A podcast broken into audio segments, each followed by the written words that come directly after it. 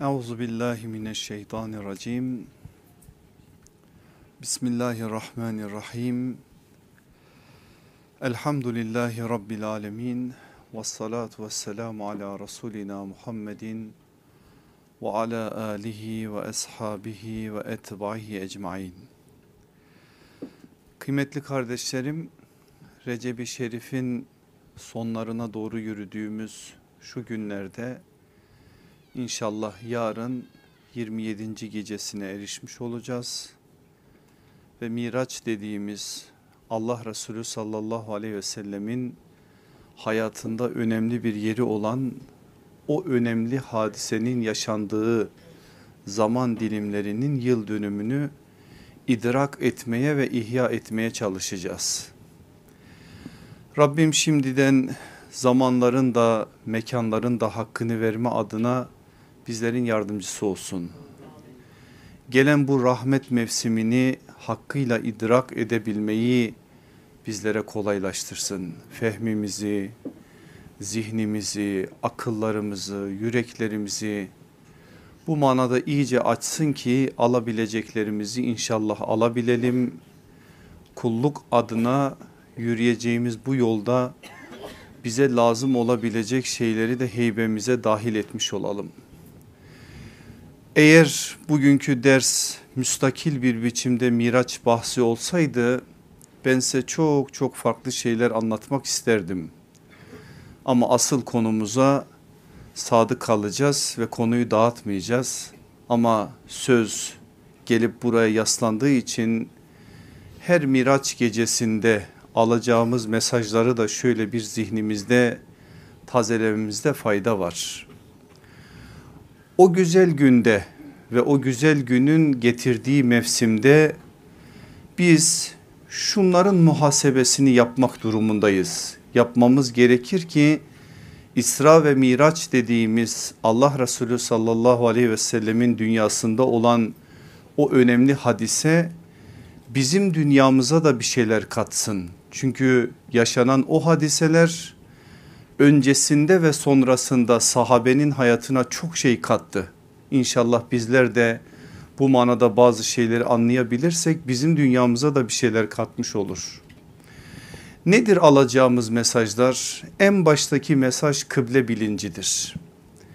Her insanın, her inananın burada Müslüman olması, mümin olması şart değil. Her inanın, inananın kendisinin yüzünü çevirdiği bir kıblesi vardır. Müslümanlar olarak bizim de kıblemiz var. Ama Beytül Makdis dediğimiz, Mescid-i Aksa dediğimiz o güzel coğrafya ve o güzel coğrafyanın en önemli mekanı Müslümana kıble bilinci adına çok önemli mesajlar verir. İkincisi namaz muhasebesidir. Miracın en önemli hediyesi beş vakit namazdır. Namaz çok daha önceleri peygamber aleyhissalatü vesselamın hayatına dahil olmuştur ama özellikle beş vakte şekillenmesi, dönüşmesi ve bu manada nihai anlamda bu işin son noktasına kadar yürümesi miraçla olmuştur. Dolayısıyla her miraç aslında bir namaz muhasebesinin de yapılma adına bir yükümlülük yükler bize.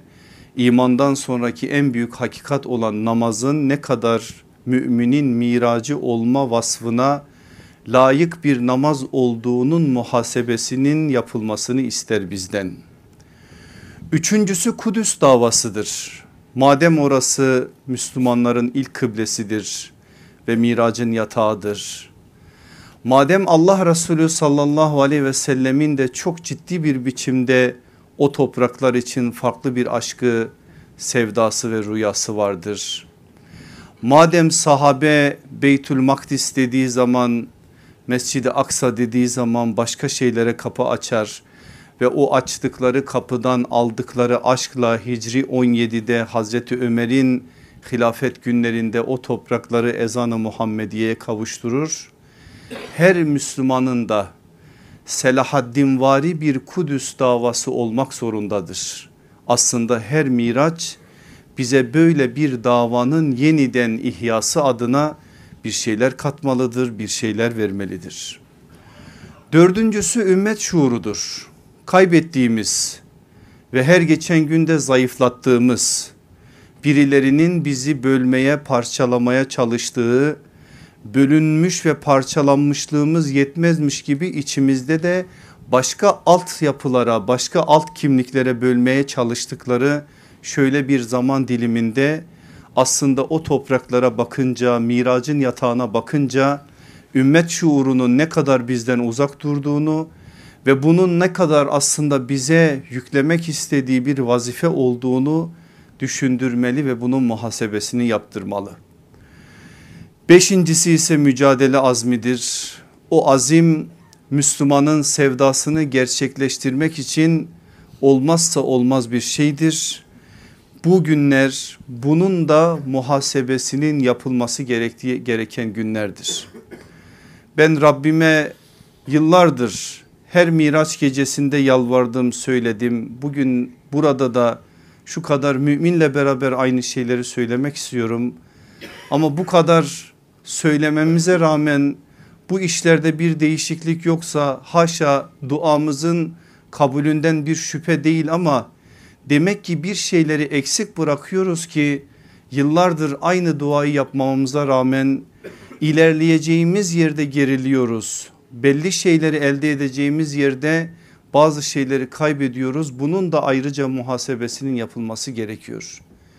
Yapacağım dua şu ki Allah bir an önce Mescid-i Aksa'yı şu an içinde bulunduğu esaretten kurtarsın. Amin. Allah bir an önce o topraklara ezanı Muhammedi'yi özgürce kavuştursun. Oraların özgürlüğüne bizi memur kılsın. Bizleri bu işte kullansın. Bu işte bizlere görevler tevdi etsin. Hakkıyla bu manada bu işin oluşabilmesi adına bizlerin de teri, gözyaşı, canı ne gerekiyorsa buna buna bizleri aday kılsın kabul buyursun. İnşallah bir dahaki Mescid-i Aksa'nın yıl dönümü olan miracına vardığımız zaman ümmet olarak daha farklı duaları yapacağımız seviyelere kavuşmuş oluruz. O özlediğimiz günlere erişmiş oluruz. Rabbim bunu bizlere çok görmesin inşallah. Aziz kardeşlerim bunu bir mukaddime olarak kabul edin zamanla alakalı olarak. Asıl bugünkü dersimiz hesaptan havuza, havuzdan sırata bir yolculuk. Öteki hayat derslerinde yürüyoruz. Yavaş yavaş da sonuna doğru gidiyoruz. Derdimiz ahirete ait bazı şeyleri anlayıp kavrayıp gevşeyen, zedelenen ve eksilen bu manadaki imanlarımızı biraz daha takviye etmektir. Çünkü iman hakikatleri hatırlandığı oranda güçlenebilir ve takviye bulur. Bizim derdimiz merakımızı gidermek değil sadece böyle bir derdimizin olmadığını da söyledim bir kez daha söylüyorum. Bizim derdimiz şu anda dünyada yaşıyoruz ama ahirete yönelik olarak yaşamak durumundayız. İnsanız unutuyoruz. İmtihanlar karşı karşıya kalınca bizimle imtihanlar zorluyor kaybediyoruz. Bazı şeyler bizi zorlayınca ahireti erteliyoruz ne de olsa dünya şu anda peşin önümüzde ahiret ise ileride o manada ileride deyip onu ilerilere erteliyoruz. Ama bir gün hesap adına bazı şeyleri vermeye çalıştığımız zaman gerisi gerisi olmayan dönüşü olmayan o yolda eyvah dememek için pişman olmamak için keşkeler dizmemek için bugün buradan oranın hazırlığını yapmak zorundayız. O hazırlığı da ancak bilerek yapabiliriz. Ne kadar bu işin ehemmiyetini anlarsak, kavrarsak, ne kadar bu manada bazı şeylere vakıf olabilirsek aziz Kur'an'ımızın bu konuda söylediklerini kendimize gündem olarak edinirsek Allah Resulü sallallahu aleyhi ve sellemin bize söylediklerini bu manada kendi dünyamıza taşıma adına gayret içerisinde olabilirsek inşallah o oranda da imanlarımızı takviye etmiş oluruz. O oranda da hazırlanmış oluruz. Şimdiye kadar anlattıklarımdan Mevla önce beni nasiplendirsin sonra da size gerçek manada istifade edebileceğiniz imkanları açsın. Bugünkü derste de öyle Bundan sonra kalan birkaç dersimizde de aynı şekilde ahiret hayatımızı imar edecek hakikatleri öğrenmek konusunda bizi talipler kılsın. Bugünkü konu havuz ve sırat. Mahşer dediğimiz o dehşetli anların iki önemli alanı. Hesap meselesini hatırlayın, mizanı hatırlayın. Sahabenin hesap ve mizan konusundaki ızdıraplarını bir hatırlayın. Bu meseleler konuşulurken ne kadar bu manada heyecan duyuyorlar bunları bir hatırlayın. Bir de şimdi söyleyeceğim söze dikkat edin. Mahşerin safhaları içerisinde havuz ve sırat kadar sahabeyi bir yönüyle ümitlendiren bir yönüyle de korkutan başka bir yer yoktu. Diğerleri de korkutuyordu. Diğerlerin bazı yerlerinde de ümit adına bazı şeyler vardı. Ama bu ikisi kadar ümitlendiren ve korkutan diğer safhalarla kıyas edildiği zaman yoktu. Bunlar daha öndeydi, daha farklı bir alandaydı. Aleyhissalatü vesselam Efendimiz meselenin ehemmiyetine ait bazı şeyleri onların nazarına verdiği zaman zaten bütün adımlarını peygamberin o kutlu nefeslerine kitleyen ve ona ayarlayan o güzide nesil aleyhissalatü vesselam Efendimiz bir şeyi biraz daha farklı bir biçimde söylemişse gündem etmişse o Kur'an cemaati olan sahabenin bundan başka bir şey yapması zaten mümkün değildi. Dolayısıyla o nebevi meclislerde sallallahu aleyhi ve sellem Efendimiz eğer havuzdan bahis açıyorsa sahabenin ümidi iştiyakı farklı bir alana kayıyor. O gün Resulullah'la yeniden bir kez daha buluşmanın heyecanı onları sarıyor.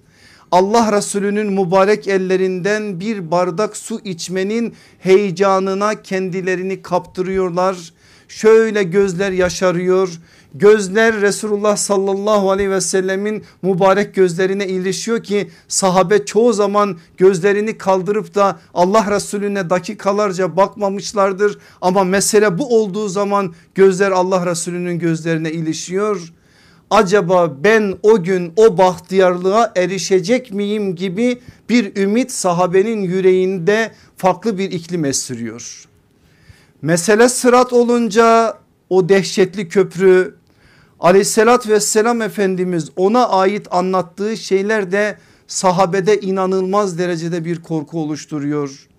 Acaba biz biraz sonra benim de size anlatacağım o güzel geçenlerden birisi mi olacağız?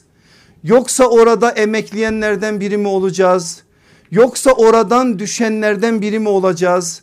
Yoksa orada farklı bir biçimde farklı şeylere maruz kalan birisi mi olacağız gibi bir endişe ve o endişeyle beraber bir korku sahabenin yüreğine gelip oturuyordu. Onun için mahşere ait olan o tablolarda o safhalarda Allah Resulü aleyhissalatü vesselama ait olan o havuzun önüne gelme ümitlerini arttırıyor. Sırata ait olan şeyler ise korkularını arttırıyor ve bu manada onların o sırattaki yolculuğu güzel bir biçimde tamamlamaları için sallallahu aleyhi ve sellem efendimizin yine kendilerine verdiği uyarıları dikkate alarak ahiret azıklarını arttırma adına bir noktaya onları sevk, ediyor, sevk ediyordu. Aynısını yapacağız. Öyle yapmaya çalışacağız ki biz de Aynı şekilde sahabe kadar olmasa da ki o kadar olması zaten mümkün değil. Onlar bu işin canlı tanıklarıydılar ve konuşan sallallahu aleyhi ve sellem efendimizdi.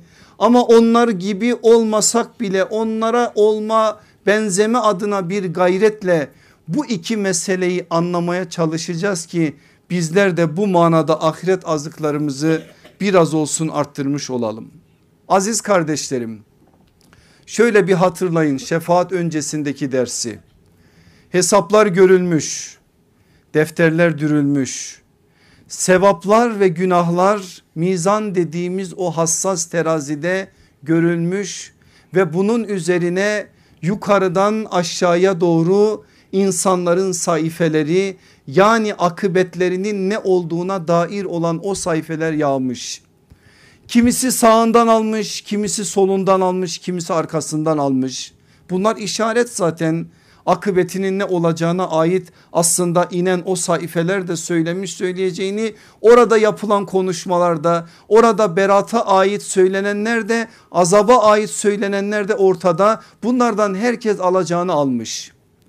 Ama yine herkeste bir ümit var. Acaba son bir kez bir şey olur mu? Bir şey olur da Allah'ın rahmeti tahakkuk eder mi noktasında bir umut dolmuş insanların içine. O umutla beraber bütün insanlar orada günlerdir, yıllardır, belki yüzyıllardır bilemiyoruz. Çünkü mahşerin zaman mefhumuyla bizim zaman mefhumlarımız aynı değil. Farklı bir zaman var orada. Yıllardır diyelim yıllardır süren o susuzluktan dolayı bir su arama noktasında içlerine bir şey dolmuş. Ve her ümmet kendi peygamberinin havuzunu aramaya başlamışlar. Her ümmet orada kendi peygamberine ait olan havuzu bulup kendisine iman ettiği o peygamberin elinden bir bardak su içmek oradaki o susuzluğunu gidermek adına mahşerde hesaptan sonraki süreçte böyle bir arayışa geçmiş. Bütün peygamberlerin orada havuzu var. Allah Resulü sallallahu aleyhi ve sellemin de havuzu var. Efendimiz aleyhissalatü vesselam o havuzunun ne olduğunu muhtevasının nasıl olduğunu kimlere nasıl su ikram edeceğini kimler ise ondan mahrum olacağını bize detaylı bir biçimde anlatır hadislerinde. Mesela Bukhari'de rivayet edilen hadisten biz şunu anlıyoruz. Diyor ki aleyhissalatü vesselam Efendimiz ben havuzun başına sizden önce varacağım. Havuzlar orada kurulunca hesabın hemen arkasından Allah Resulü sallallahu aleyhi ve sellem kendisine ait olan havuzun başına gidecek ve orada ümmetini bekleyecek. Gelsinler ki o manada onlara bir şeyler ikram etsin ve ümmetiyle buluşsun. O da bir özlem çekiyor. O özlem o hasret orada bir yönüyle nihayete ersin. Allah Resulü sallallahu aleyhi ve sellemin ben gidip havuzun başında sizi bekleyeceğim sözü bu. Abdullah İbni Amr'ın rivayet ettiği hadis havuzun mühte muhtevasını bizlere öğretiyor. Diyor ki sallallahu aleyhi ve sellem Efendimiz benim havzım bir aylık yol mesafesindedir. Başka hadislerde mekanlar verir Efendimiz. Şuradan şuraya der. Yani biz o mekanları hakikat ya da mecaz olarak anlarız önemli değil. Ama anlayacağımız şey şudur. Epey geniş ve büyük bir havuz ki aleyhissalatü vesselam Efendimiz onun için o mekanlarla bir kıyas ortaya koyuyor. Onun köşeleri düzdür. Suyu gümüşten daha beyaz ve kokusu miskten daha güzeldir. Bardakları ise gökyüzünün yıldızları gibidir. Kim ondan su içerse bir daha asla susuzluk çekmez.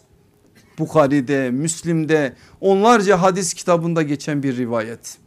Bizim anlayamayacağımız şeyler bunlar. Çünkü orada benzetmeler dünyadaki şeyler üzerinden olsa da ahirete ait olan her şey ahirete has belli şeylerle donanacak ki Havuzda öyle oranın suyu da öyle oranın bardağı da öyle Allah Resulü sallallahu aleyhi ve sellemin orada ikram adına ortaya koyacağı şeyler de öyle. Kim gelecek o havuzun başına ilk olarak? Elbette ki sallallahu aleyhi ve sellemin davasının yoldaşı olan sabikunu evvelin olan bu ümmetin saffı evvelini oluşturan bu ümmete bir yönüyle rehberlik yapan önderlik yapan o Kur'an cemaati olan sahabe nesli gelecek. Allah Resulü aleyhissalatü vesselamla havzın başında ilk buluşanlar onlar olacak. Ama Efendimiz bir bilgiyi daha veriyor bize. Ashabımın içerisinden bana ilk bulaşanlar ilk ulaşanlar ise muhacirlerin fakirleri olacak. Niye onlar olacak? Mesaj belli aslında. İlk gelecek olanlar kimler? Bilal gibi olanlar, Ammar bin Yasir gibi olanlar, Habbab İbni Eret gibi olanlar, Amr İbni Rebi'a gibi olanlar radıyallahu anhum ecmain onlar muhacirlerin fakirleri Allah Resulü sallallahu aleyhi ve sellemle ilk buluşanlar onlar olacak.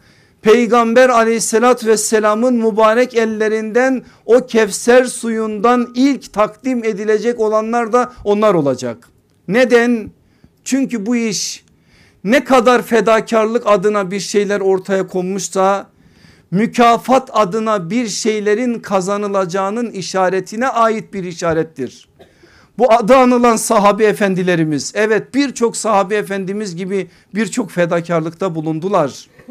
Ama muhacirlerin o fakirleri hiç kimseler yokken daha bir avuç mümin Mekke'de varken binlerce bedeli göz önüne alarak kimsesiz sahipsiz olmalarına rağmen arkalarına bakmadan yürüyerek ecirlerini mükafatlarını sadece ve sadece alemlerin Rabbi olan Allah'tan bekleyerek yürüdükleri için o güzel anlarda Allah Resulü'nün mübarek ellerinden su içme ikramına ilk olarak onlar muhatap olacak. Sonra arkadan gelecekler gelecekler.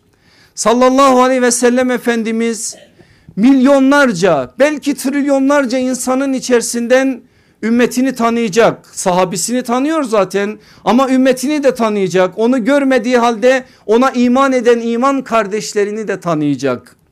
Nasıl tanınacağına dair sahabe soru sorduğu zaman Müslim'de geçen rivayeti hatırlayın.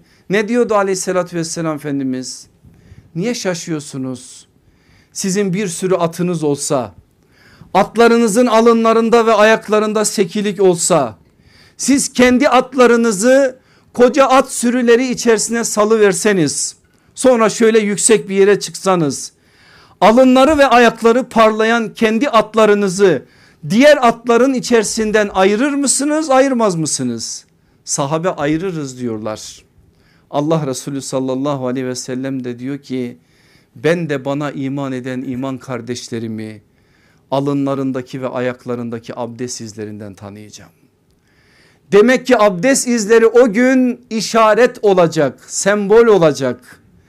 Yüzler o gün pırıl pırıl parlayacak, yüzler var o gün kapkaranlık olacak. Pırıl pırıl parlayacak olan yüzler imanlı yüzler ve o imanlı yüzlerin en büyük işareti de dünyada namazla abdestle olan münasebetlerinin bir yansıması olacak. Allah aşkına bir düşünün. Şimdi biz hangi şeyle kıyas edersek anlayamayız ama yine düşünün. Milyonlarca insan var. Herkes birbirine benziyor. Ama bir grup insan var ki abdest uzuvları pırıl pırıl parlıyor. Ve aleyhissalatü vesselam Efendimiz havzunun başında yüksekçe bir yerde o parlayan yüzlerin sahiplerini gel gel benim önüme diyerek çağırıyor önüne ve mübarek eliyle kendisi bir bardak suyu ikram ediyor. Bu nasıl büyük bir mükafattır? Bu nasıl büyük bir ödüldür? Hepiniz takdir edersiniz. Duamız odur ki Allah bizi o yüzleri, alınları, ayakları parlayanlardan etsin. Sadece bu dua da değil. Ben şu duayı beraberce çok gönülden olarak yapmak istiyorum sizinle beraber. Allah hiçbir Müslümanı şu anda dünyanın neresinde olursa olsun hiçbir Müslümanı bundan mahrum bırakmasın. Şu anda dünyanın neresinde olursa olsun her insana da önce imanı sonra namazı nasip etsin. Onları da o güzel mutluluktan nasiptar eylesin. Çünkü ona erenler ancak mutlak manada saadeti elde edecekler. Kaybedenler ise kaybedecekler. Ama benim aziz kardeşlerim çok dehşetli bir tabloyu daha anlatıyor sallallahu aleyhi ve sellem bize. Müslüman namazla kılıyor. Alnında abdestten dolayı iz de var parlıyor. O da büyük bir umutla Allah Resulü sallallahu aleyhi ve selleme doğru gidiyor. Efendimiz aleyhissalatü vesselam da bir anne şefkatiyle şöyle ellerini açmış o kendisine doğru geleni bir anne gibi kucaklamak için heyecan duyuyor. Ama bir anda bir ses duyuluyor. Hayır diyor siz gidemezsiniz. Siz gidemezsiniz diyerek onlar oradan çevriliyor. Aleyhissalatü vesselam Efendimizin yüzünde bir hüzün. Kolları düşüyor ve merak ediyor. Diyor ki niye gelemiyorlar? Ben onları tanıyorum onlar benim ümmetim benim ümmetimin adamları onlar benim adamlarım ben onları tanıyorum diyerek Resulullah sallallahu aleyhi ve sellem orada bir feryat ortaya koyunca bir münadi sesiyle orada şunları söylüyor. Bilmiyorsun ya Resulallah onlar senden sonra neler neler yaptılar. Allah Resulü sallallahu aleyhi ve sellem dehşetle sözün devamına dikkat kesiliyor. Devamında o söz diyor ki senden sonra onlar dini bozdular. Dine bidatlar koydular. Senin onlara bıraktığın yolu onlar senin bıraktığın safiyetle koruyamadılar. Öyle oldukları için bugün senin elinden senin havzından su içme bahtiyarlığından mahrum kalacaklar. Allah Resulü sallallahu aleyhi ve sellem de diyecek ki madem onlar benim yolumdan uzaklaştılar benden uzaklaştılar. Ben de onlardan uzaklaşıyorum onların yolundan uzaklaşıyorum. Dehşet bir şeyi söylüyor. Bukhari'de Müslim'de bu hadisleri okursunuz benim aziz kardeşlerim. Şimdi söz buraya geldiği için bir şeye dikkatinizi çekeceğim. Aslında şimdi dikkatlerinizi çekeceğim şeye eğer dikkatli dinlediyseniz şefaat dersinde de çektim. Ondan önceki derste de çektim. Farklı farklı vurgularla aynı şeyleri söylemeye çalıştım ama şimdi söz tam bu noktaya geldiği için bu noktada bir daha bu meseleye dikkatlerinizi çekmek istiyorum. Biz hesabı arkasından gelen cezayı ya da mükafatı şöyle bütüncül bir biçimde okuduğumuz zaman şunu çok rahat görebiliyoruz. Ferdi ve bireysel anlamdaki günahları Allah şöyle ya da böyle bir bahane ile bir vesile ile affediyor. Ferdi ve bireysel günahları.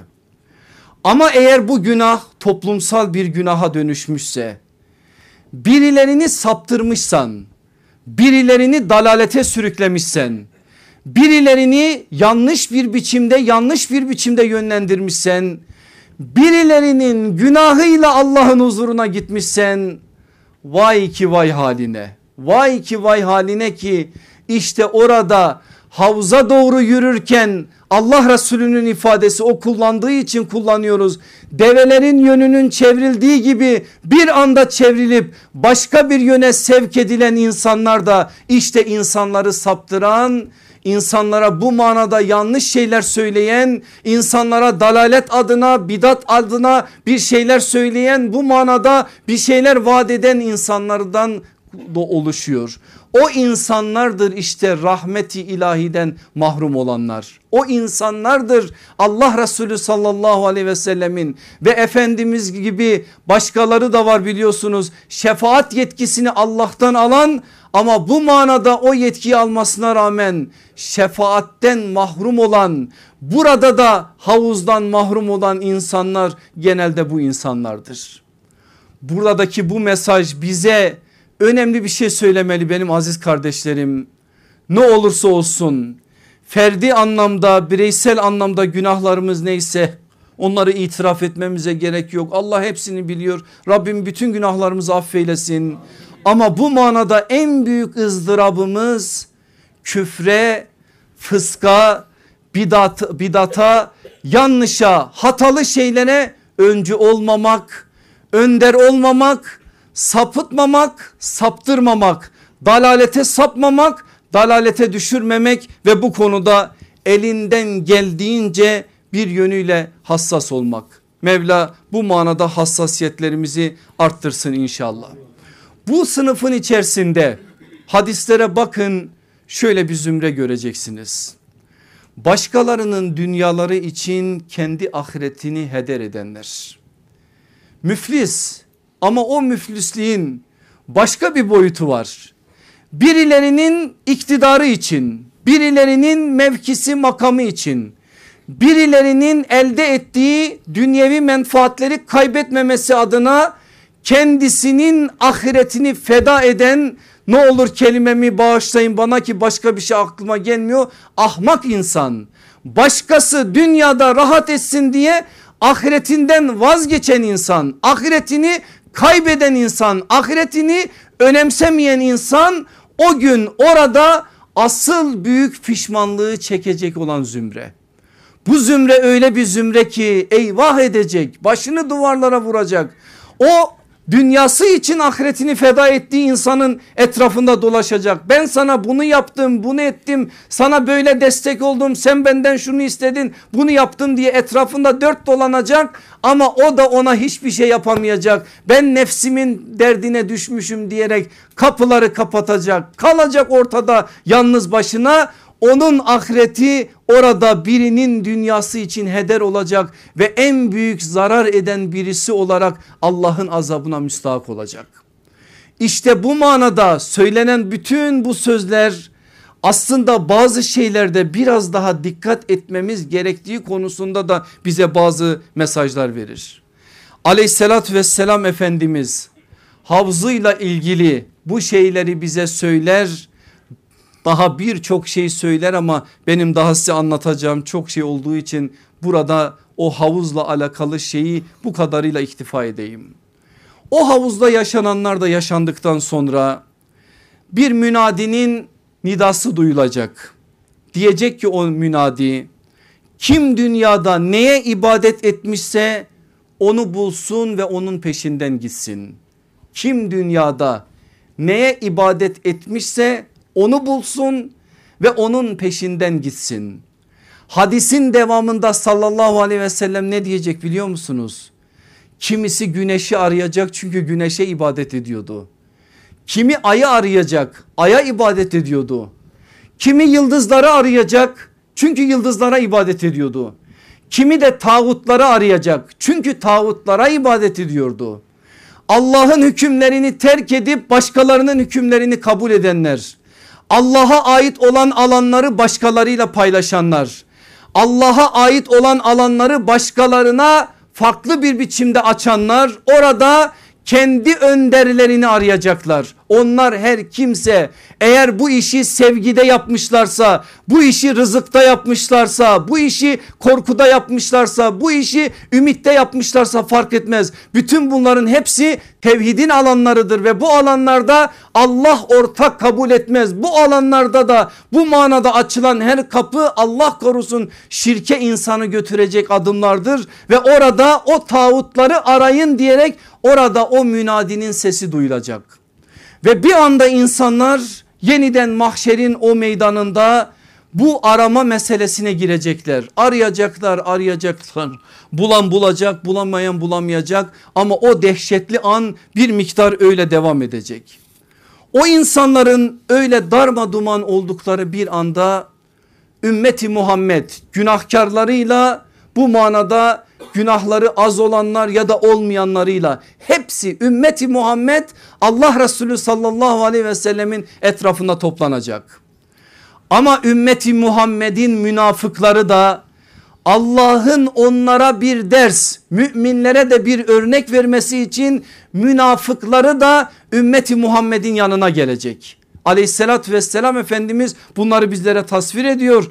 Biraz sonra bir şeyler de söyleyeceğim göreceksiniz. Kur'an'da da buna ait bazı ayetler var bu şekliyle biz o dehşetli anlarda müminleri ve münafıkları Allah Resulü sallallahu aleyhi ve sellemin etrafında görüyoruz. Münkirler başka bir yerdeler onlar kendi küfür önderlerini kendi liderlerini kendi peygamberlerini kime ibadet ediyorlarsa o ilahlarını arıyorlar. Ama ümmeti Muhammed müminiyle münafıkıyla Allah Resulü sallallahu aleyhi ve sellemin etrafında. İşte tam o anlar sırat görünecek ve sıratın geçişine ait söylenecek söz söylenecek. Nedir sırat? Cehennemin üzerine konulan köprüdür. Nedir sırat? Mahşerin en dehşetli anlarından birisidir. Nedir sırat? Hesaptan sonra mizandan sonra insanların yollarını devam ettirmek zorunda oldukları mecburi istikamettir gerişi gerisi olmayan dönüşü olmayan mecburi istikamettir. Hiç kimsenin ondan uzak kalmayacağı ve o yolu yürümekten kendisini kurtarmayacağı bir yoldur. O yol çok dehşetli bir yoldur. O yol çok zorlu bir yoldur. O yol işte sırat diye bizim bildiğimiz yoldur ki Allah Resulü sallallahu aleyhi ve sellem o yolu bize anlatıyor. Aziz kardeşlerim sıratın Kur'an'da geçip geçmediği meselesi ihtilaflıdır alimlerimizin arasında. Ama ben size bazı ayetler vermek istiyorum.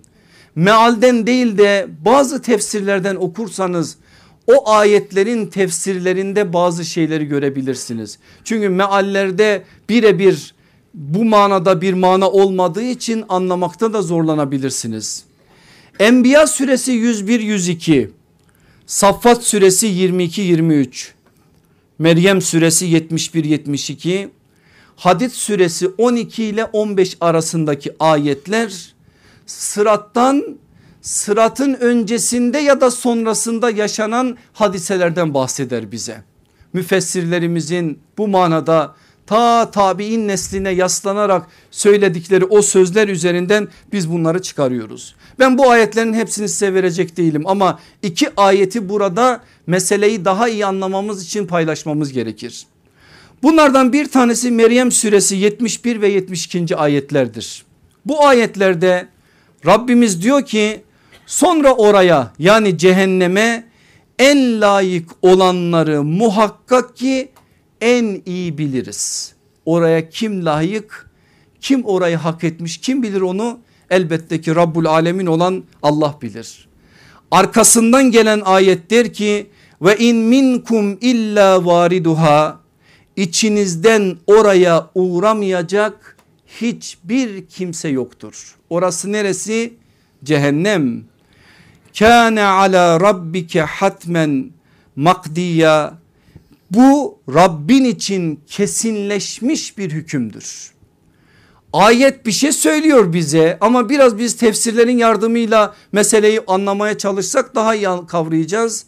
Rabbimiz diyor ki kesinleşmiş olan hüküm şudur. Hepiniz muhakkak cehenneme uğrayacaksınız. Bu Allah'ın verdiği bir hükümdür. Peki cehenneme nasıl uğranacak? Nerede kurulacak sırat? Cehennemin üstünde. İşte ulema diyor ki hadislerin bize naklettiği sırat burada işaret edilen sırattır.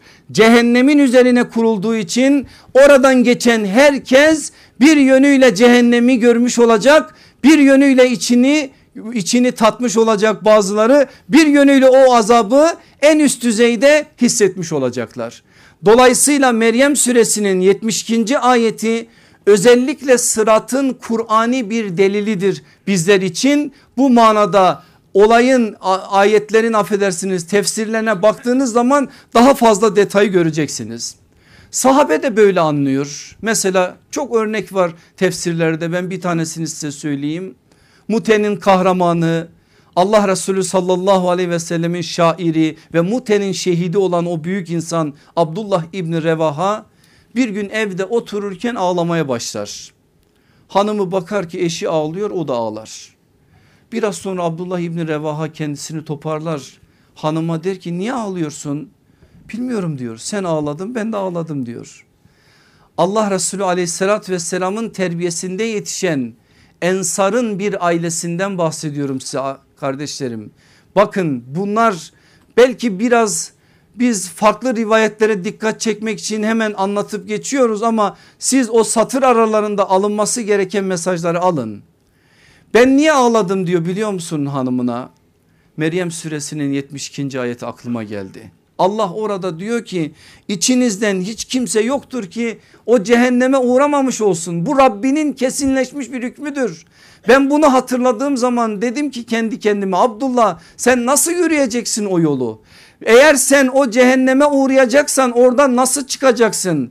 Sen çıkıp cennete yürüyecek bahtiyarlardan mı olacaksın? Yoksa cehenneme mahkum olan o diğer mücrimlerden mi olacaksın? Bu aklıma gelince gözyaşlarımı tutamadım diyor. Ve yine ağlıyor. O ağlayınca hanımı da ağlıyor. Sahabenin meseleyi algılaması bu kadardır işte. Onlar Allah Resulü sallallahu aleyhi ve sellem'den duydukları Kur'an-ı Azimüşşan'dan duydukları noktasında böyle bir halleri var. Şimdi benim aziz kardeşlerim hadisler bize söylüyor şu uçtan konulacak hemen cehennemin bir ucu cehennemin ta son noktasına kadar kilometrelerce hatta bazı hadislerde bu kilometreler de verilir ama hakikat midir mecaz mıdır oraya takılmamak için ben onları söylemeyeyim. Ama uzunca bir mesafe uzunca bir yer bir uçtan bir uca diğer uca varan Allah'ın izniyle artık o bambaşka bir yere varmıştır ki o yerin ne olduğunu bir dahaki ders görmüş olacağız. Ama orada o sıratın o uzunluğu köprünün o dehşeti yolun nasıl yürüneceğine ait işaretler nelerle karşılanacağını karşılaşılacağını neler o yolu insana hafifleteceğini neler o yolu insana daraltacağını ızdırabını arttıracağını aleyhissalatü vesselam Efendimiz bize anlatıyor. Efendimiz bu konuda bizim bir şekliyle tıkanacağımız ya da bu manada o bilgiye ulaşamayacağımız bir yeri de bırakmıyor. Bize bunların hepsini en ince detayına kadar anlatıyor ki ibret alalım. Bu manada bazı şeyleri daha iyi kavrayalım da o dehşetli yola hazırlıklı olarak gitmiş olalım. Aziz kardeşlerim hadit süresindeki ayetlere geleceğim ama öncesinde birkaç şeyi size söylemem gerekir. Aleyhissalatü vesselam Efendimiz diyor ki köprü yani sırat son derece kaygandır. Onda Necit'te bulunan sağdan denilen diken gibi çengeller. Bunu o çöl yollarını bilenler bilirler.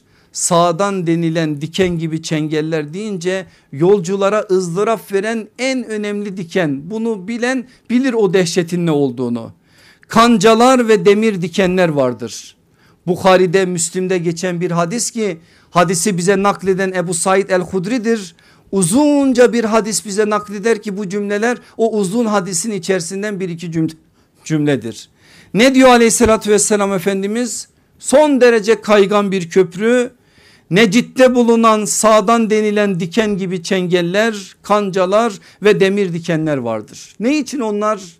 Mücrimleri, günahkarları yakalamak için o yolda o köprüde yürürken elini kolunu sallayarak yürüyemek yok. Bir de bu manada başka başka imtihanlar var orada. Herkes orada amellerinin karşılığını bulacak ve herkes orada bu manada bir yürüme adına bir şeyler elde etmiş olacak. Ebu Said el-Hudri bu rivayeti bize naklediyor.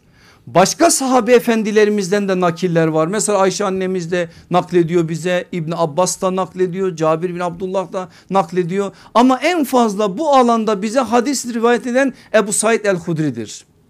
Bunu bilin ki buradan bir şey söyleyeceğim şimdi. Diyor ki o büyük insan duyduğuma göre köprü sırat kıldan ince kılıçtan keskindir. Duyduğuma göre diyor aleyhissalatü vesselam Efendimiz köprüyü tarif ederken bize böyle tarif etmiyor. Efendimizin tarifini biraz önce söyledim size.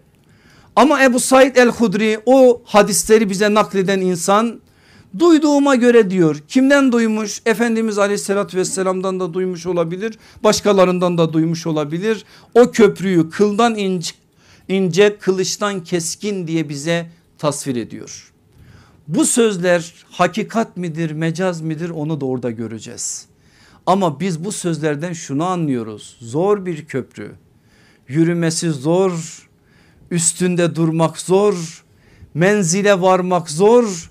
Orada durup istirahat etmek, beklemek de zor. Bütün bu zorluğuna işaret olsun diye kıldan ince, kılıçtan keskin olduğu söyleniyor. Ne kadar zor size bir şey aktarayım da daha iyi anlaşılsın. Rabbimiz sıratı cehennemin üstüne kurduğu zaman meleklere gösterdi orayı. Melekler görünce subhanallah dediler. Bu nasıl bir köprü? Buradan kim geçebilir dediler. Rabbimiz de onlara dedi ki ancak benim izin verdiklerim oradan geçebilir. Sadece bu rivayet bile sırat dediğimiz o mahşerin dehşetli tablosunda ne ile karşı karşıya olduğumuzu aslında bize gösteriyor. Allah o gün yardımcımız olsun. Eğer o bizim yardımcımız olmazsa bizim halimiz zor ama biz o umudu da yüreğimizde taşıyoruz ki inşallah o yardıma Rabbimiz bizleri layık görecek. İnşallah o gün mahcup olanlardan pişman olanlardan olmayacağız. Kıymetli kardeşlerim Hadid suresindeki ayetleri şimdi vereceğim size. Ama olayı ayetleri mesajları iyice anlayabilmemiz için zemini bir hatırlamamız lazım. O ayetlerin zemini nasıl? Orada müminler münafıklar hep beraber dururlarken o ana kadar güneş yok ay yok. Çünkü onları Allah dürmüş bir kağıt gibi atmış. Onlar yok artık. Ve o ana kadar mahşer Allah'ın nuru ile aydınlanıyor. Sıratı cehennemi oradaki insanlar gördükten sonra Allah da nurunu çekip alıyor ve bütün bir insanlık karanlık içerisinde kalıyor.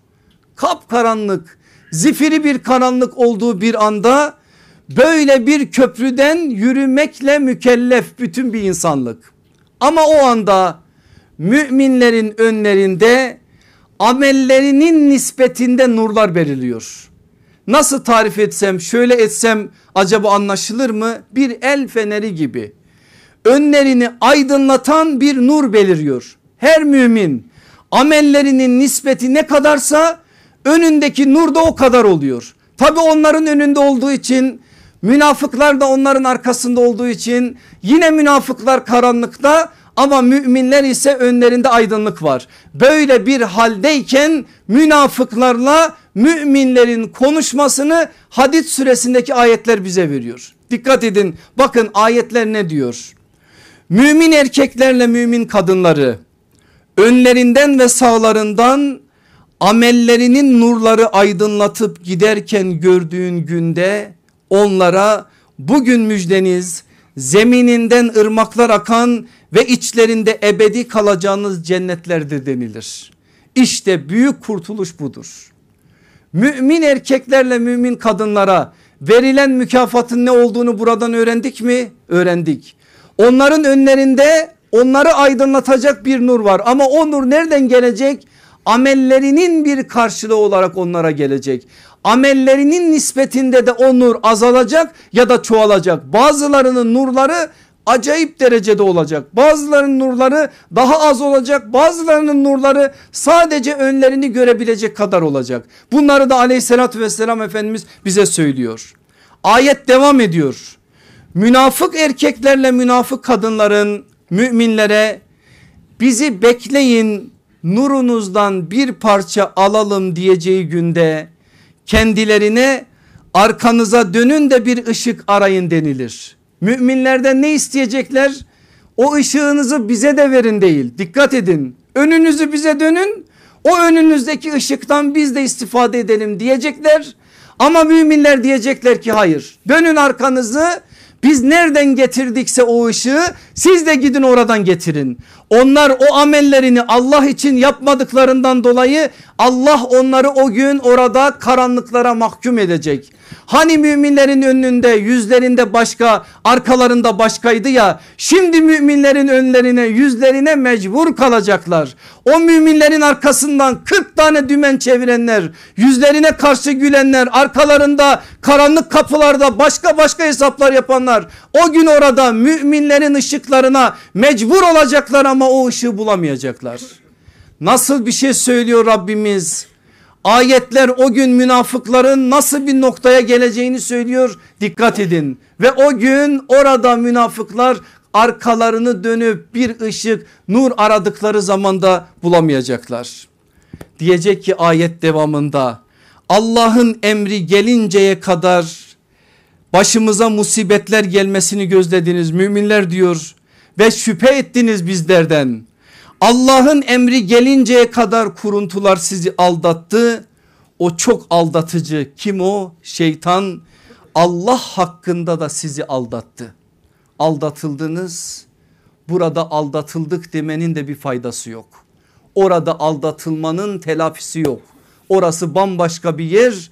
Orada artık ne söylersen boş. Bugün artık ne sizden ne de inkar edenlerden bedel kabul edilir. Varacağınız yer ateştir. Size yaraşan odur. Ne kötü bir dönüş yer, yeridir orası. Bunları söylüyor Rabbimiz bize. Bunları ayetlerde söylüyor. O ayetlerin neler ihtiva ettiğini sallallahu aleyhi ve sellem bize söylüyor ve bu konuda bizi uyarıyor. Artık münafıklarla müminlerin arası da sıratın başında birbirinden ayrıldı. Şimdi müminler arka arkaya birer birer o yürüyüşü zor olan yoldan yürüyorlar. Nasıl yürüyecekler? Aleyhissalatü vesselam Efendimiz onu da söylüyor. Diyor ki müminlerden kimi göz açıp kapayıncaya kadar Allah'ım sen bizi onlardan eyle. Amin. Kimi şimşek gibi Allah'ım sen bizi onlardan eyle. Amin. Kimi rüzgar gibi kimi küheylana binmiş gibi kimi deveye binmiş gibi oradan geçecekler. Sen bizi şu zümrelerden eyle ya Rabbi. Amin. Kimi hiçbir şey olmadan sapa sağlam kimi yüzü vücudu tırmalanmış olarak geçip kurtulacak kimisi de birer birer cehenneme düşecek. O dehşetli anları böyle söylüyor. Sadece burada değil onlarca hadiste. Artık o gün orada amelleri neyse Allah'ın rahmetinden ne kadar nasiptar olacaksa öyle geçecekler. O manada hızları da o köprüyü geçerken çekeceği ızdırapları ya da göreceği mükafatları da amellerinin ve Allah'ın rahmetinin bir tecellisi olarak gelip onlara bulaşacak. Şimdi bu hadisin devamında aleyhissalatü vesselam Efendimiz diyor ya diyor ki müminlerden bir kısım sıratı geçip karşı tarafa vardıkları zaman dönüp cehenneme düşen kardeşlerine bakacaklar. Ve diyecekler ki ya Rabbi onlar bizim kardeşlerimiz. Onlar bizimle beraber namaz kıldılar. Bizimle beraber oruç tuttular. Bizimle beraber cihada geldiler. Bazı günahları onlar onları geride bıraktı. Ne olur sen onları bizim için affet. Onlar da bizimle beraber gelsinler. Aleyhissalatü vesselam Efendimiz diyor ki kul hiçbir zaman burada yalvardığı kadar Allah'a yalvarmamıştır. Bazıları adeta orada kapanacaklar arş-ı alaya. Ya Rabbi sen dostlarımızı vermeden biz buradan gitmeyeceğiz diyecekler. Ne yapıp yapıp Rabbimizden bunu koparacaklar. Allah da onların ısrarlarının neticesinde bazılarını bağışlayacak ve onları da cehennemden çıkararak sıratı geçmelerini tamamlamalarını nasip edecek. Geçen ders hatırlar mısınız? Buna ait bir şeyle kapattım. Dost budur işte. Öyle dostlar Allah bizlere nasip etsin ki sadece bu dünyada etrafımızda pervane olmasınlar. Öte dünyada da biz eğer cehennemde olursak bizim kurtuluşumuz için yansınlar. Eğer onlar cehennemde olursa biz onların kurtuluşu için yanalım. Allah böyle dostlardan bizi mahrum etmesin inşallah. Şimdi sırattan geçen bu müminler farklı farklı şekillerde o sıratın imtihanlarına maruz kalacaklar.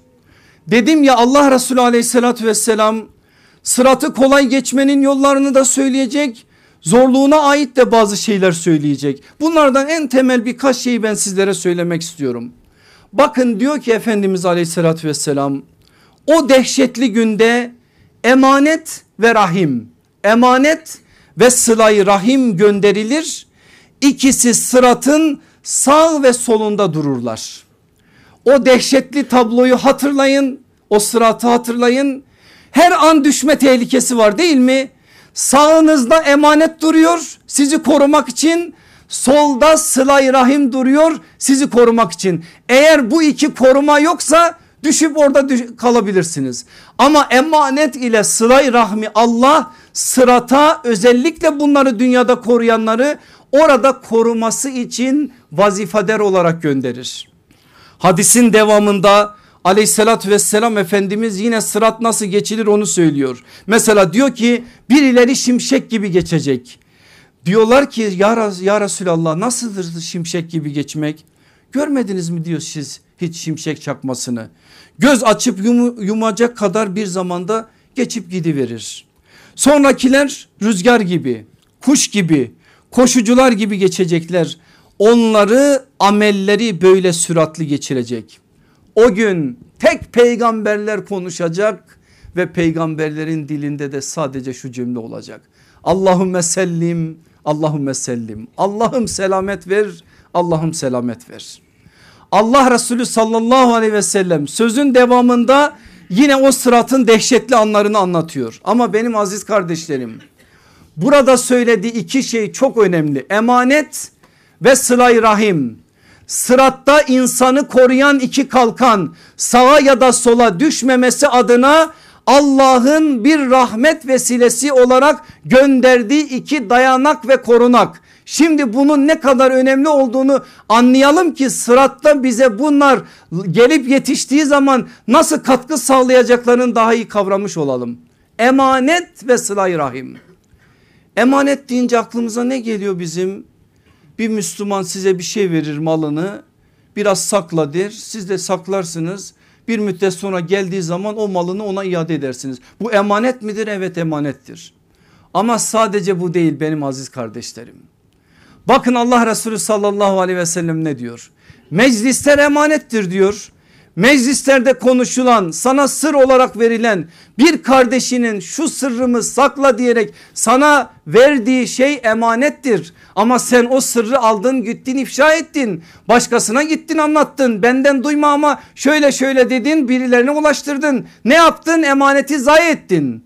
Kadınlar size emanettir diyor. Sen evlendin kadını eve hapsettin. İlk aylar cicim balım ondan sonra kadının yüzüne bakmak yok. Bir müddet sonra Allah sana mal verdi mülk verdi etrafında sekreterler çoğaldı. Düne kadar o kadına başka bir muamele yapıyordun şimdi başka oldu. Kadın sana çocuk doğurdu o kadar ızdırap çekti. Senin için vücudunu bozdu senin için şunları yaptı. Şimdi sen biraz tekerin düze çıktı. O emanete ihanet ettin başka şeyler yaptın. Çocuklar emanettir. Sen çocukları sadece dünyevi anlamda bir şeyler için koşturup durdun. Dünyada elde edeceği diplomaya, kariyere verdiğin önemin yarısından yarısından yarısına kadar o çocuğun istikbali için vermedin. Sabah namazlarından kalkmayan çocuklar için ağlamadın ama 10 dakika okula geç kalan çocuklar için okulu da evi de o apartmanı da ayağa kaldırdın. Ne yaptın sen? Emanete ihanet ettin. Allah seni Müslümanlara ait bir yerin idarecisi kıldı. Bu bir vakıftır, bir dernektir, bir cemaattir fark etmez. Müslümanlar zekatlarıyla infaklarıyla oraya bir şeyler verdiler. Orası sana emanet gözün gibi koruman gerekirdi. Tek kuruşuna bin takla atman gerekirdi ama ne de olsa benim dedin israf ettin yan gelip yattın orada mesai mefhumunu düşündün başka şeyler düşündün emaneti zayi ettin. Müslümanlar seni başına idareci seçtiler. Sen değil sadece dünyanı ahiretini de feda edecek edebilecek şekilde o Müslümanların ahireti için çalışman gerekirken çoluk çocuğuna torununa şuna buna bir şeyler toplamak için bütün her şeyini seferber ettin emaneti zayi ettin o emanete ihanet ettin. Varın başka şeyleri düşünün. Emanet böyle bir şey. Varlık Müslümana emanettir bütün bir varlık bizim için emanet. Şu beden bile Allah'ın bize bir emanetidir. Şu bedende bile biz tasarruf hakkına sahip değiliz. Allah bütün emanette emindir. Çünkü Allah el mümindir. Ama mümin olan insan ne yazık ki o emaneti hakkıyla taşıyamıyor. Taşıyanlar sıratta kendilerini koruyacak bir kalkan bulacaklar. Emanet gelecek yanlarında onu koruyacak. O düşecek emanet onu düzeltecek. O düşecek emanet onu düzeltecek. Diğer tarafta ise sılay rahim gelecek. Sılay rahim akrabalık bağları. O bağları koruma adına sen fedakarlık yaptın. Düğününe gittin senin düğününe gelmedi. Hastası oldun koştun senin hastana gelmedi. Senin bir iyiliğin oldu gelip etrafında sevinmedi. Ama buna rağmen ben alemlerin Rabbi olan Allah benden istediği için bu sılay rahmi devam ettirmeliyim dedin. Her şeye rağmen o bağı korudun. Gittin amcanın elini öpmeye seni yüz çevirdi seni evden attı. Gittin dayının evine bir şey yaşanmış babanla arasında sana bakmadı yüzünü çevirdi bir daha gittin bir daha gittin bu manada sen sıla rahmi korudun o sıla rahim de gelecek sıratta seni korumak için yanında diğer bir kalkan olacak. Bunlar kalkan olacak şimdi biz burada anlatıyoruz ama ben ne kadar beceriyorum anlatmayı bilmiyorum. Ama o gün anlayacağız ah diyeceğiz ah ah keşke emanette emin olsaydım. Ah keşke takılmasaydım akrabalara sılay rahmi korusaydım. Ah diyeceğiz ama o ah sadece yüreğimizi dağlayacak. Dönüp de bize bir faydası olmayacak. Aleyhissalatü vesselam Efendimiz orada ah çekmek için değil burada ah çekmemiz için bunları söylüyor. Burada ah çek ki bunları yap bu azıkla sen sıratın yolcusu ol diyerek bunları bize söylüyor. Allah bu manada da emanete de sılay rahmede dikkat edenlerden bizleri eylesin. Amin. Aziz kardeşlerim bakın sallallahu aleyhi ve sellem Efendimiz bir şey daha söylüyor bize. Sıratta en fazla eziyete uğrayacak mümin kimdir biliyor musunuz? Münkiri falan konuşmuyoruz mümini konuşuyoruz. En fazla eziyete uğrayan kimdir? Bir mümin kardeşine kendisinde olmayan vasıfları iftira olarak atan ve o iftiraları yayan. Bir mümine iftira atan ve o iftirayı yayan. Bunun sözlü olmasına gerek yok. Hani birisi birinin aleyhine atmıştı ya dün bir tweet. Sen de hemen gördün dedikoduyu severiz zaten ümmet olarak. Acayip bir biçimde zaten bu manada sınırları kaldırmışız.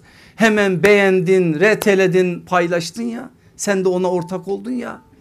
Dün birisi sana bir şey getirdi araştırmadan sormadan mal bulmuş mağribi gibi hemen ona saldırıp onu götürüp başkalarına ulaştırdın ya. Hemen açıp telefonu o manada bir şeyler söyledin ya. İşte o onların hepsi onların hepsi gelecek ve nasıl gelecek bakın dikkat edin. Allah Resulü sallallahu aleyhi ve sellem söylüyor.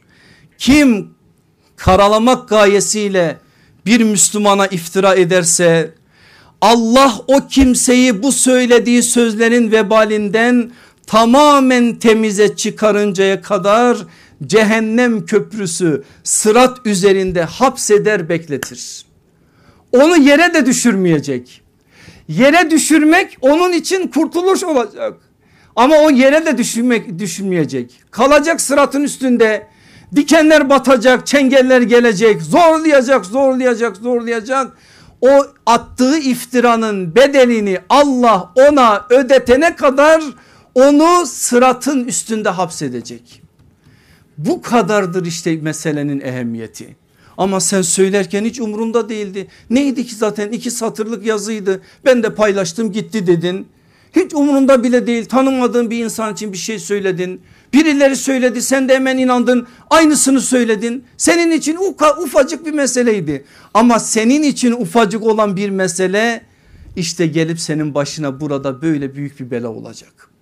Aleyhissalatü vesselam Efendimiz de bunu işte bize söylüyor. Sıratta hangi amellerin bir müminin ayağını sabit kılacağını da söylüyor. Ayağını kaydıranı söylediği gibi ayağını kaydıra, sabit kılanı da söylüyor. Abdullah İbni Ömer diyor ki adamın biri geldi dedi ki ya Resulallah hangi insan Allah'a daha sevimlidir? Hangi insanı Allah daha çok sever?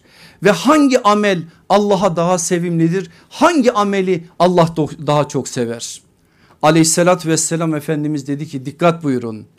İnsanların Allah'a en sevimlisi başkalarına faydaları olandır. Amellerin Allah'a en sevimlisi bir Müslümanın kalbine sevinç sokmak veya ondan bir sıkıntıyı gidermek yahut onun bir borcunu ödemek ya da ondan maruz kaldığı bir açlığı gidermektir. Hep bu aciz kardeşiniz size bir şey söylüyor mümini tarif ederken ne diyor? Mümin dert çeken adamdır. Bak onu söylüyor aleyhissalatü vesselam Efendimiz.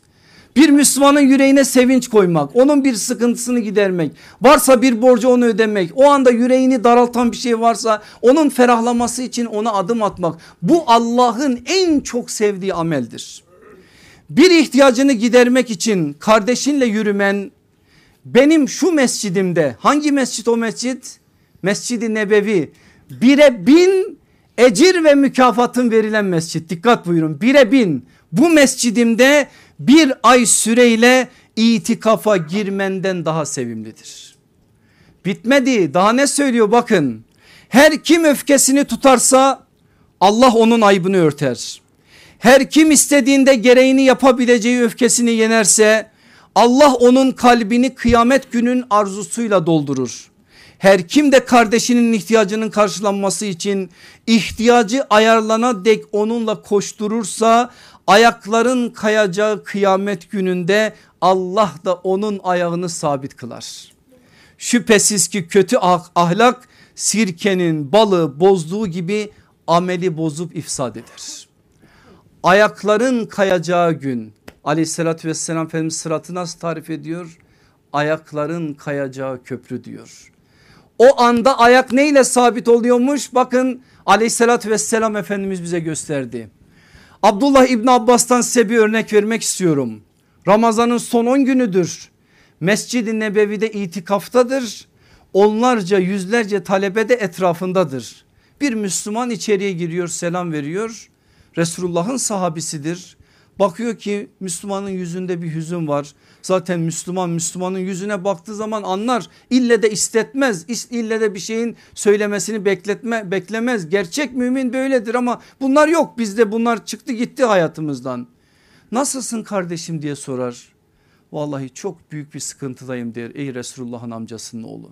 Ne oldu der. Falancasına bir borcum var. Borcumun vadesi de bugün geldi.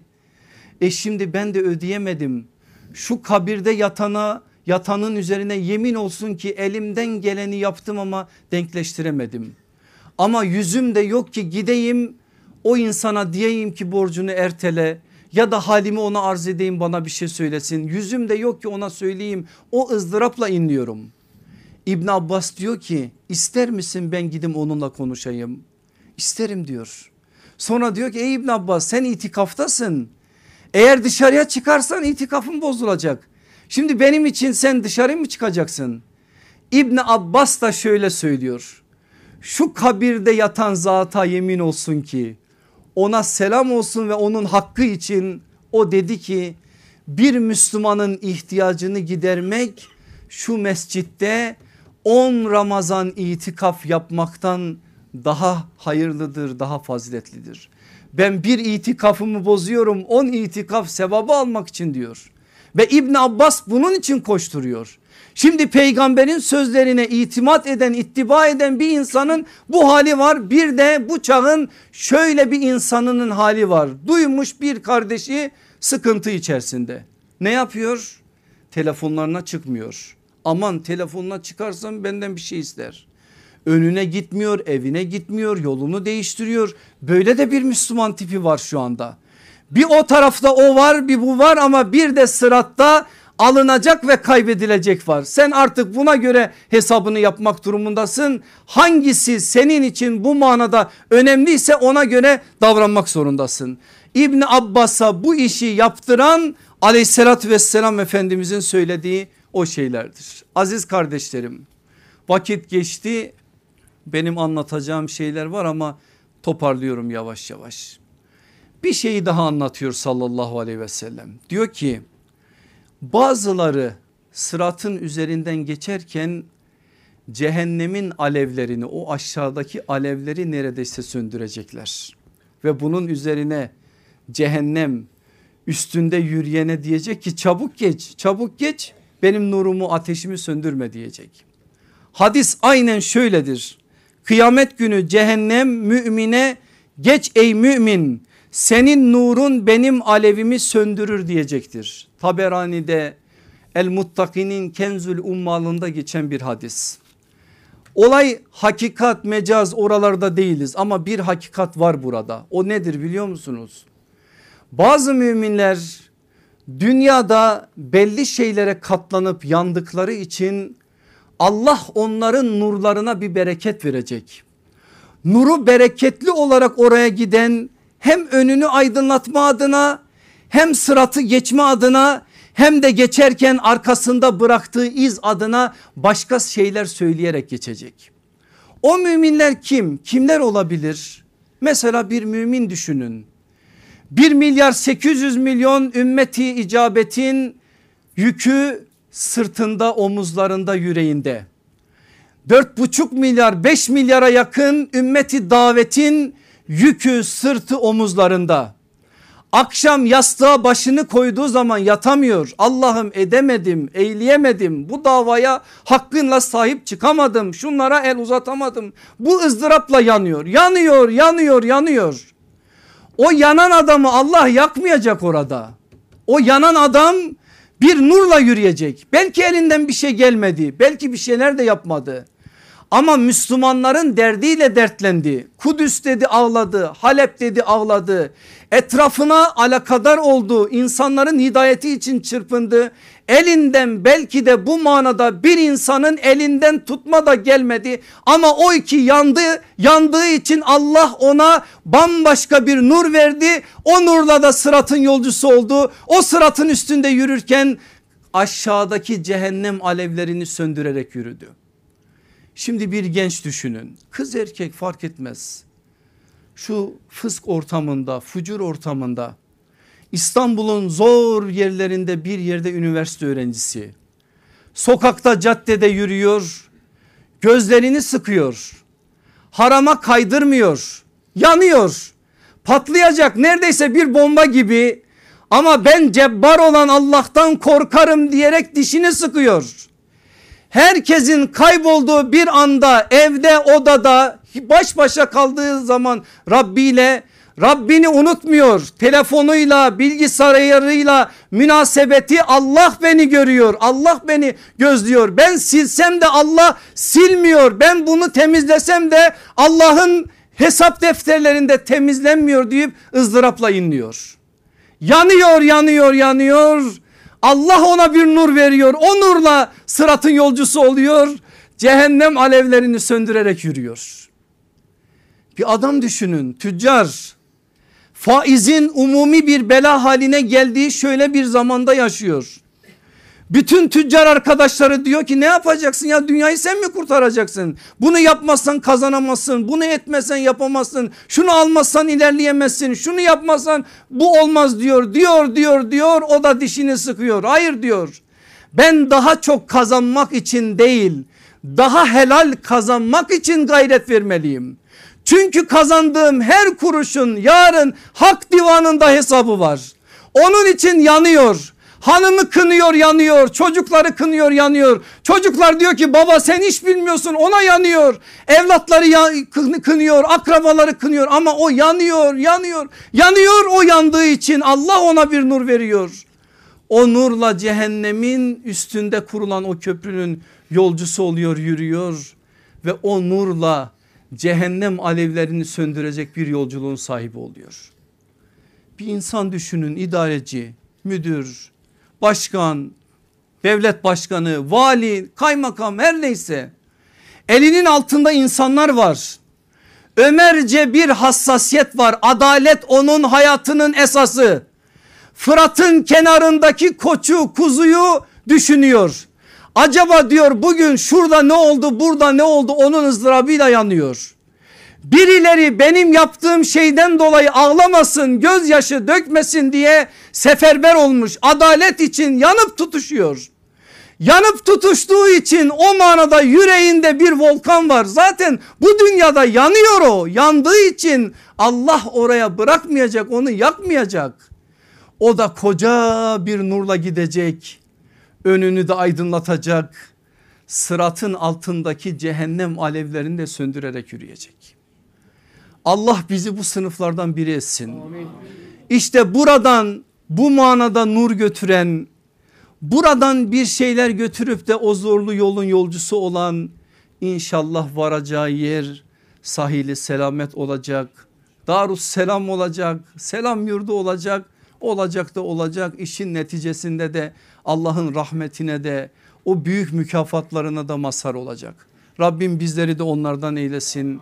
Bizi de o sınıfa dahil eylesin.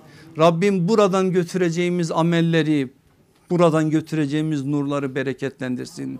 Bize bize rağmen yardım etsin.